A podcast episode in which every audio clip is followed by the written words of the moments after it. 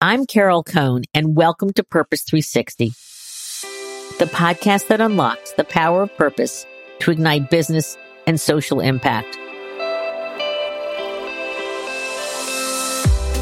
For today's podcast, I'm going to start with a personal story. I think it might give you a chuckle. So there I am, hard at work at my computer, and all of a sudden I hear a couple grunts in the background, and I look over my shoulder, and there's our beloved uh, King Charles Cavalier Prince gnawing on my beautiful MZ Wallace backpack. Now, why would he do this? Because the backpack is about 95% nylon, but the edges are finished with beautiful leather. Well, after Prince was gnawing on it for a while, the leather wasn't so beautiful. So I run out of my office. I yell for my husband, Hey, Harry. And he goes, Okay, okay, okay. I'll buy you a new one. Okay. So I go to the MZ Wallace because it wasn't, it wasn't repairable. I go to the MZ Wallace website. Guess what? My beloved backpack has been discontinued. And they have these other ones and they're just not the shape and they don't have all the pockets that I need for travel and whatever. So I go, what am I going to do?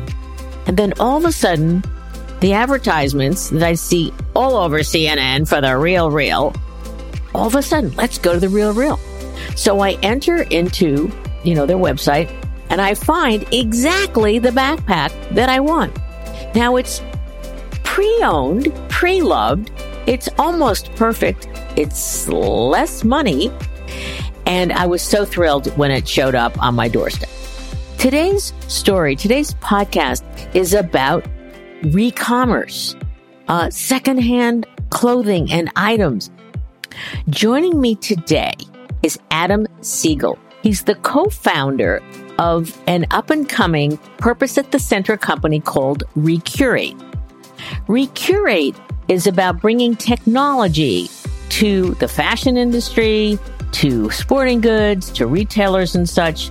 And as its name states, it is recommercing in a technological way items that can improve the sustainability of our environment because they're used again and again and again. This is a marvelous discussion, not just about how sustainability can truly be at the core of a company, circularity to our sustainability fans out there, but also how do you notice a trend and lean into it heavily and fulfill a passion that an individual has had throughout his entire career. So let's get started.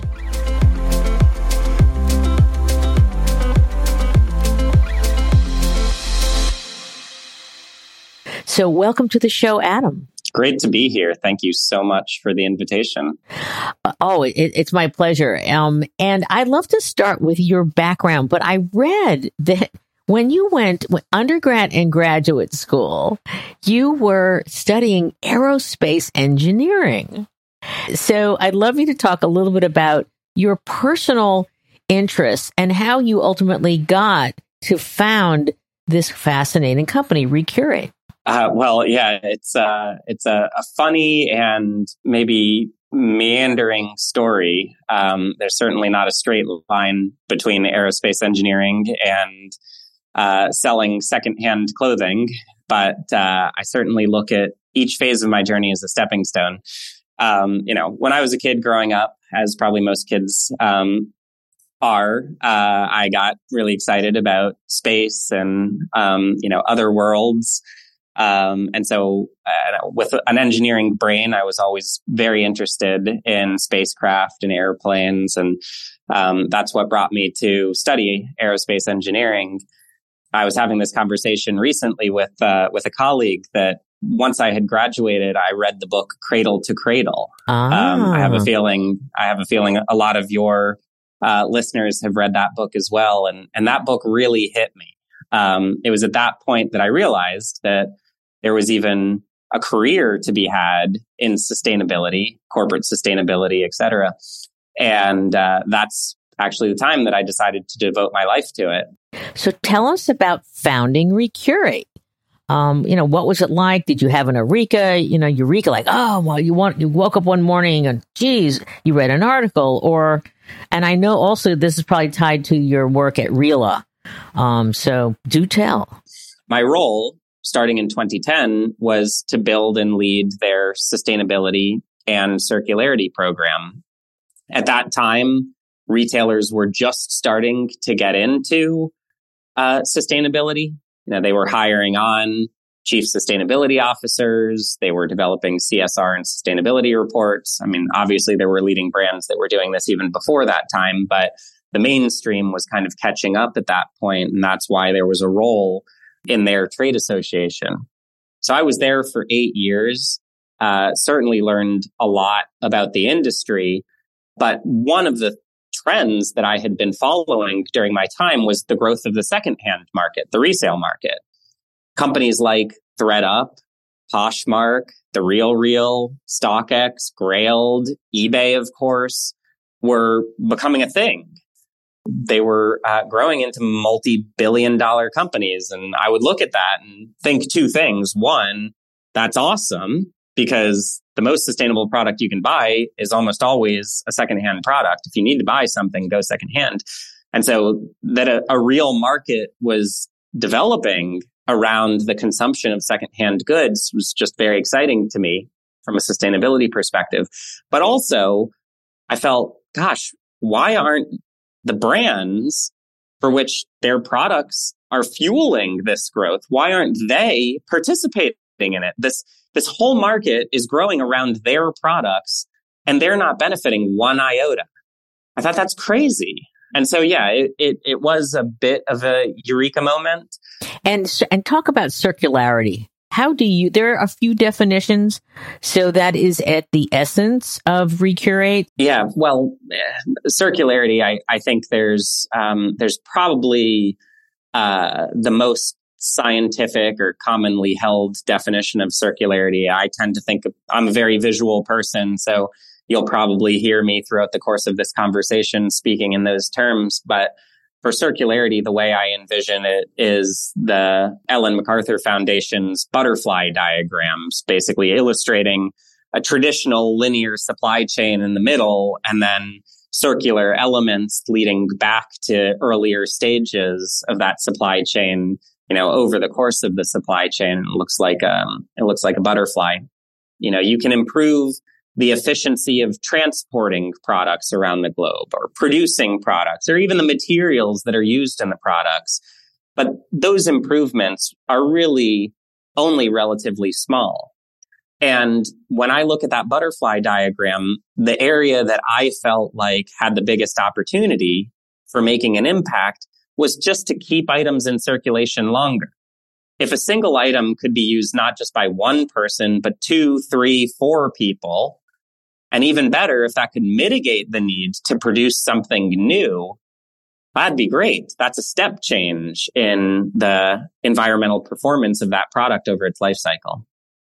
And thus, you put circularity at the center of Recurate so for our listeners, just explain at the, at the core how do how, you know how do you function? What are you doing?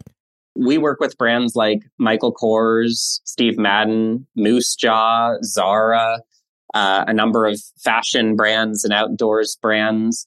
And we enable a new experience directly on their e-commerce site. So let's take Steve Madden, for example. You can go to stevemadden.com and you'll see there's a resale section directly on their website and in their navigation. If you click that resale, we're basically powering that experience.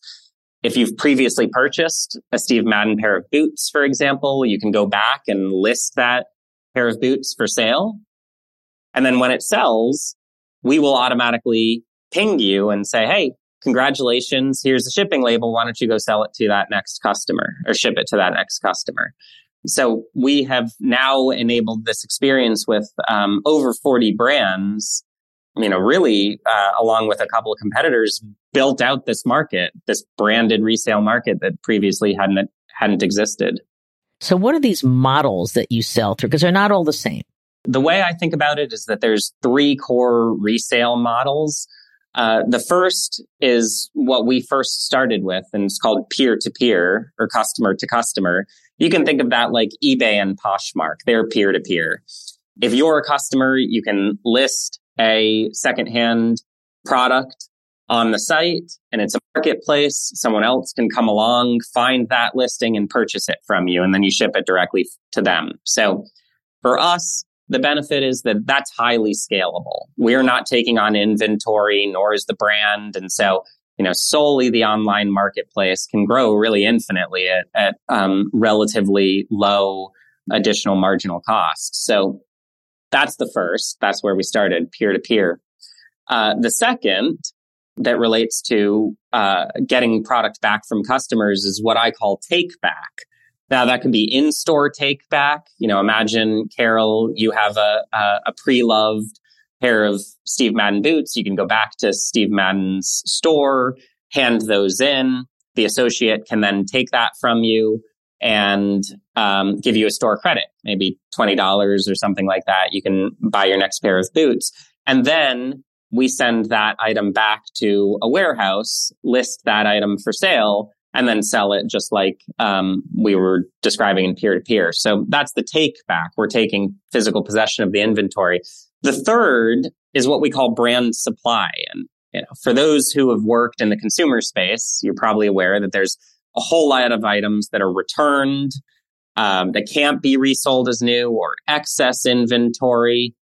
And I still as part of the mission want to find a good home for those products. Those products home. have already been have already been developed. Um, they've already been produced. I want to make sure they're taken advantage of. And so uh, we're finding that the resale channel that we power is also a great channel to list those items for sale so that they can find a customer and a new home in your current business now is it like 30, a third, a third, and a third to those models, or is most of it in one or two of the others? Most of it is in the first category, so peer to peer, and that's because that's where we started. So, you know, most of our early customers focused there. And then second to that is the brand supply, because not surprising for those of you who are, who are familiar with this space, the return rate especially for e-commerce returns is just exceptionally high. In some cases, 30% of all e-commerce purchases are ultimately returned. So there's just a lot of inventory there that we can list. Um, so those tend to be our, uh, our biggest volume in terms of inventory. The take back right now, most of our brands focus on specific take back events. So say a take back weekend or take back month and because of that, the inventory isn't as high as if it were, uh, you know, an ongoing campaign of theirs. So you, you know, the business you've started and you decided to do a major piece of research. You really wanted to understand, you know, who's the target for peer to peer buying, selling, et cetera, et cetera. And um, interestingly, you did it with one of our Purpose Collaborative partners, BBMG, and I love Raf and his team. They're just fantastic. So why was it important to do the research? And then can you talk about some key findings in there? Where, where we get really excited is about understanding the world through the eyes of the customer, the individual who is interacting with these resale experiences. And we felt like there wasn't much, if any, research from that point of view you know, the thredUP research was kind of macro perspective, the growth of the resale market overall. But what about these individuals? And so that's really where we focused this research with BBMG, who I have just a ton of respect for. I've I've known of them for a long time, and um, always looking for the right opportunity to work with them. What we found is that there were several segments of consumers that engaged in resale in different ways. The most interesting and the one that I tend to think about and talk about a lot is what, what we termed circulars. So these are people who buy product with the intention of ultimately reselling and buying a new secondhand item.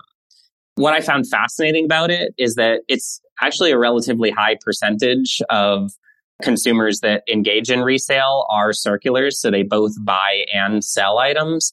And it seems to be a generational thing. Like there is a, a generation of consumers, maybe um, you could generally call it the Gen Z, that think about secondhand first because they see the value in these items. They want to buy items of value.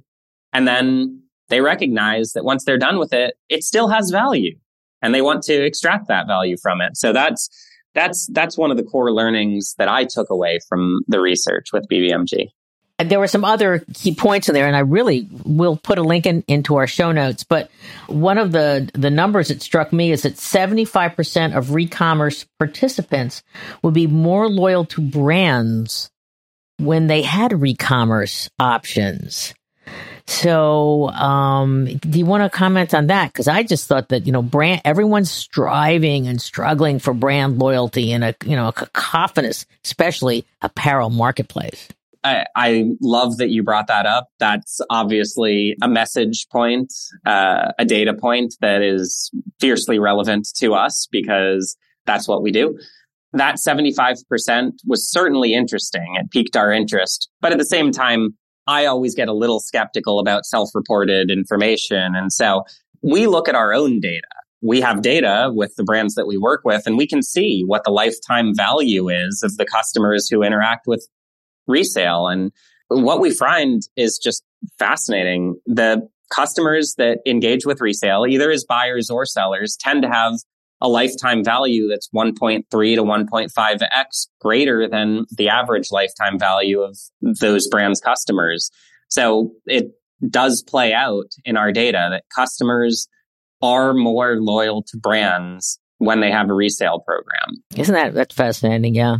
Yeah. And I, I think, you know, when when I really think about the mechanics of resale, it, it's it's not a surprise because imagine you've purchased a purse from Michael Kors. Maybe you loved it. You know, you wore it a, a number of times, five years old now. You don't wear it as often. You find it in the back of your closet. Now, because of their resale channel, you have an opportunity to go back to their site and list it for sale, get some store credit and buy something new with it. And, and that really is the value that we see that we're driving with the brands that we work with. I, w- I would love to talk a little bit about the language um, you talked about pre-loved and we've heard resale and we've heard um, re-commerce because in the report you, you mentioned the circulars and things like that but i think pre-loved is is the one term that truly struck me as kind of creating this whole new universe of product you know, there's a number of terms that we use, and sometimes um, we use them interchangeably, uh, maybe rightfully or wrong. But you know, secondhand, resale, re-commerce, pre-loved. Um, we do we do tend to interchange those terms. I think of um, re-commerce as the broadest definition of the space that we're in. There are also providers similar to us that, that focus on returns and solely focus on returns. And I do think they fit generally in the re-commerce space you know, you get a returned item, you have to find the route for that item to its its highest value use. But th- so that is post purchase, but that's that's not as deep a post purchase as where we tend to focus in resale. So I say I think of resale as as the other uh, core tenant of re-commerce. Pre-loved and secondhand, those do tend to be more marketing terms, you know, more oriented towards the customer. And uh, we do try to advocate for the brands that we work with that you know they they spice it up, they make it cool, they uh, they integrate resale into who they are as a company and the ethos that they're trying to create. And so you know that's where those terms tend to come from, um, is from the teams that are trying to engage their customers. But I also loved in the research that there were that it talked about the there are many motivations beyond sustainability for both sellers and buyers. And um, interestingly, for sellers, that that um, unworn items, you know, I want to resell it. It's got the tags on it. I never, you know, used it. Twenty three percent. I want to clean out my closet. Twenty percent. Um, I want to make money. That's a, that's an important thing. Pay the rent, you know, my car payment, whatever. You know, pay off part of my student loan. Eighteen percent. And fourth was good for the environment at fifteen percent. So that was the sellers. Then you had the buyers and the buyer said save money, 22%, fun finds. I thought that was great. Like, oh, I'm going to discover something at 16% and then good for the environment, 12%. So I'm just wondering, did this surprise you? Or did you feel, you know, could, because you were a part of RILA for so long that you kind of said, yep, this, this makes sense. I've kind of heard this before. Uh, yeah, it was exactly that. It, it was not a surprise. Um, though I got into this business because I care about sustainability and I wish everybody did. I've, I've, I've seen the data over the last 15 years that even if customers, um, say they're interested in it, it tends to be that their money is not always where their mouth is. And there are, you know, certain criteria that tend to always be the criteria that define what customers are interested in. And value is almost always at the top of that list. And I agree to that because since we've been doing, I've done 30 pieces of research since 93. And, you know, the most quoted was after price and quality, you know, would someone buy more because of a cause? Causes and sustainability, that's the second tier of influencers. Right. Where advertising, marketing, and branding sits as well. You know, people buy things for quality and price and, and, and customer service. And so I, I, think this is, this is quite, you know, valid. So thank you for that. I want to ask you, this sounds like a slam dunk for a brand. I mean, how is your business going, growing without telling any secrets? At our heart, we are a technology company and specifically we're a B2B business to business technology company. So know, we have salespeople that are pounding the pavement, trying to build relationships with brands and retailers each and every day. This is a relatively new category. By certain counts, there's really only a couple hundred or so brands and retailers out there that have a branded resale program. Now, e-commerce is not all that old. And yet it's only been relatively recently that every brand has created an online store uh, to shop in. So now there's going to be a learning curve and a growth trajectory for this specific market that we're in. And a lot of it requires education. You know, we need to educate brands. We need to educate retailers. What is the value of owning your own resale channel? How are you going to benefit from it? What are the loyalty implications? You know? So how about a story or two? I have a, uh, a couple of um, great examples. Um, actually, both are going to be outside of the apparel and fashion space, even though uh, that is our biggest cohort, a, a fashion category. Uh, the first is one of the earliest brands that we worked with called Peak Design. They are a high end camera or photography accessories business based out of San Francisco it's actually a super cool business. And for any of you that, that are into photography or, or know someone that's a photographer, they almost definitely know Peak Design. Um, their product is just super high quality. Uh, when we came to them, to your point about it being a slam dunk, they heard the pitch and they immediately got it. And the reason why they got it is because they had a fiercely loyal customer base that had developed their own Facebook channel for buying and selling and sharing photography of uh, peak design items. And they could see how vibrant this community was, just a fiercely vibrant community, people buying and selling secondhand uh, items all the time. And you can imagine from photographers, they always have a really interesting story behind it. You know, I climbed Everest with this. I you know, whatever, um, traveled the world uh, with this pack. Um, everyone's got an interesting story. And they thought, gosh, why can't we provide a branded experience for this community such that we can um, bring them into our fold, into our ecosystem? So uh, they were one of our first partners and, and frankly still one of our best partners just because of the strength of their product, the quality of their product and, and how fiercely loyal their customers are. And how about a second one? Yeah, the, the second was a brand that we just launched with. It's Christie Sports. They're actually a multi-brand retailer. Uh, for those of you who go skiing or snowboarding, especially out west, you've probably heard of them. Um, they're on pretty much every slope, and and they're the ones that uh, that would rent you skis or snowboards if you don't bring your own. At the end of each season, they have a whole bunch of used skis and snowboard. No surprise, they just rented them out for the season. Um, and so what they had been doing was listing all those items on eBay. they had their own handle on eBay and they would list those items on eBay. And uh, what I found interesting was that they weren't able to capture any data from those sales because eBay doesn't give them that information. Um, so we built a beautiful, completely on brand resale experience for them where they get to list all of their secondhand items that they were previously listing on eBay. But not only that, once something sells, they get all the customer data. So now they're able to keep that customer in their marketing channels and um, use that as a way to build a stronger relationship with the customers who had been buying their products, but now get to buy them directly from Christie. I'm just curious about um, as more brands and consumers embrace the circular economy, are there challenges that still need to be overcome? Is- yes, education is certainly one of them. Because, like I said, we're B2B at the end of the day. And so, you know, for each brand that we sell to, we need to work with them to develop the business case. And that does require some education, just given how nascent this market is. Um, but I think the uh, the other major challenge is kind of a, a, a, much broader challenge that I would say that's not necessarily particular to any one business, but maybe the the economy that we've built for ourselves, and and especially the consumer economy, um, which is that brands tend to overproduce, and that's because they don't want to sell out.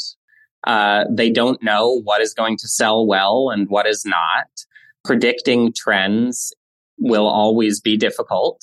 And so at the end of each season, we find that there's a whole lot of overstock and excess inventory, and whole industries have been developed um, to liquidate that, to dispose of it. Some of it, probably too much of it, is going to landfill. And, and my hope is that resale is one cog in that system that can ch- help to change that system.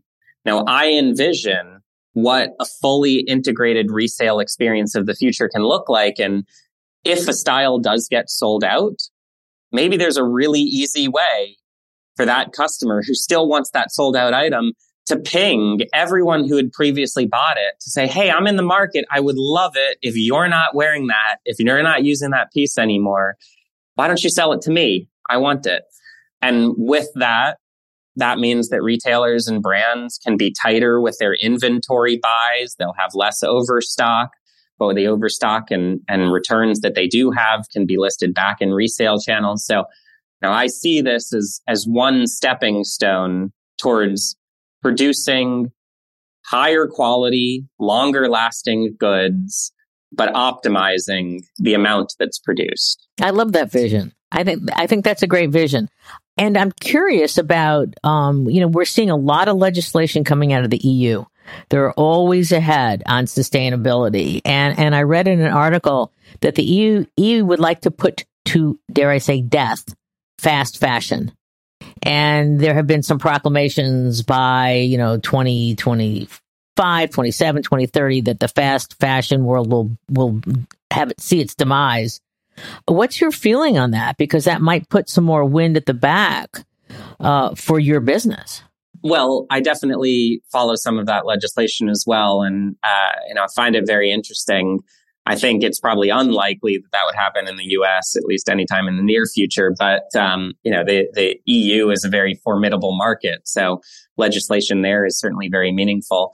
That said, I I do I think we have to be honest with ourselves that there is a trend a growing trend towards fast fashion and ultra fast fashion. Um, certainly here in the US, which I follow most closely, there are uh, ultra fast fashion brands that have developed in the last five years or so that have come to fruition and have significantly outpaced even the traditional fast fashion brands uh, in terms of growth by a significant margin. So, you know, I think the reality is going back to the point about value customers still look for value. And I think so long as there is a value player out there, there is going to be a market for it. Legislation could certainly curb it, but I, I don't see that ending fast fashion uh, anytime in the near future. You know, I, I would be remiss if I didn't talk to you about measurement. You know we're always um, talking about, you know, you just can't say it's good for the world or the community or the environment, but you need to measure it to make the case. And I'm sure that's part of your sales um, communications. And so, what sort of measurement criteria and methods do you use? And how important is that to keep building the case for re-commerce pre-loved items? For me, you know, resale is at its very core uh, is more sustainable for that reason. But yes, we do need to measure. And what I tend to think of first and foremost is just number of units listed and number of units resold. Because every unit resold is an item that could have otherwise been purchased new. And so the thinking is that there's a percentage of those products that we have mitigated um, the production of new product. Now, of course, you need to be much more specific to get to the actual impacts, you know, the climate impacts, the toxicity impacts, the uh, water and material use impacts. That needs to focus on a particular category in a product category because apparel and footwear and, and handbags would all have very different impacts. But generally, the number of units that are resold is an indicator of the sustainability impact that we're having as a company. So I'll put you on the spot. So here we are. We're going to, because we invite our best guests back, usually two, three years down the road.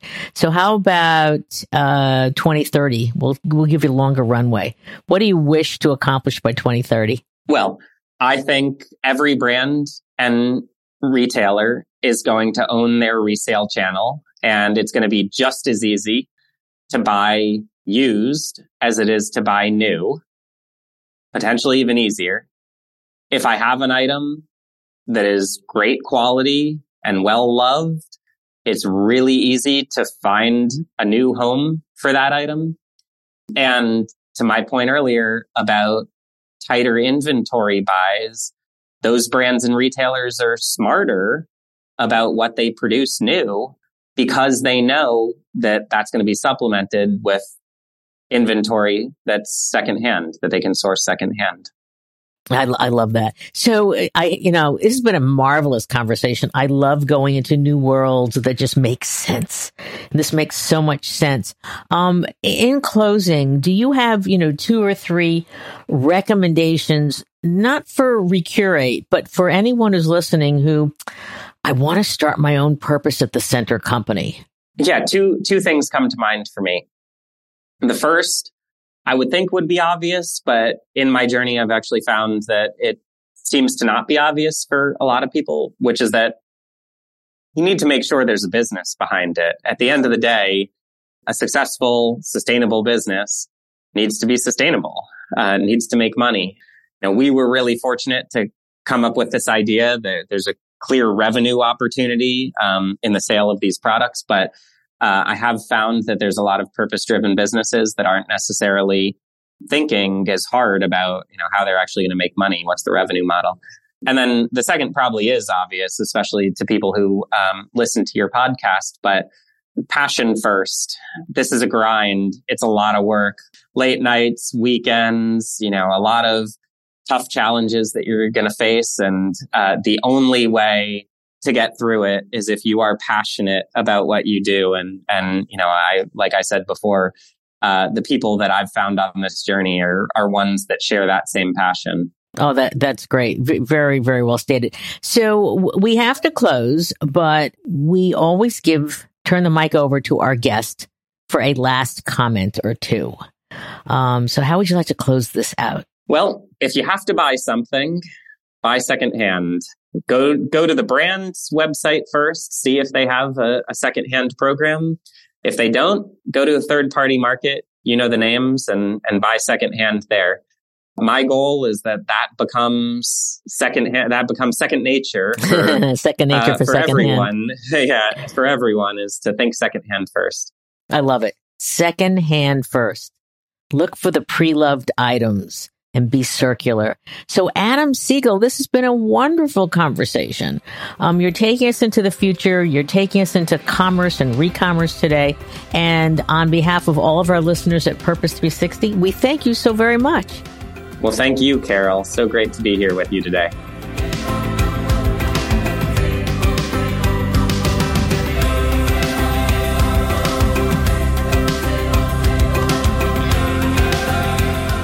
This podcast was brought to you by some amazing people, and I'd love to thank them. Ann Hundertmark and Kristen Kenny at Carol Cone on Purpose, Pete Wright and Andy Nelson, our crack production team at True Story FM, and you, our listener. You know, we love hearing from you, so please give us feedback. Let us know names of people you'd like to hear on a future episode. How about some new questions to ask? And also, please rate and rank us because we really want to be as high as possible as one of the top business podcasts available so that we can continue exploring together the importance and the activation of authentic purpose. We all know every company, every brand, every not for profit must define their purpose, refine it, and activate it and evolve it over time so it has the greatest impact on business, growth, and society. And by listening to these episodes and sharing them with your colleagues and talking about them, I want to inspire you to have an amazing answer to this question What is the power of your purpose? Thanks so much for listening.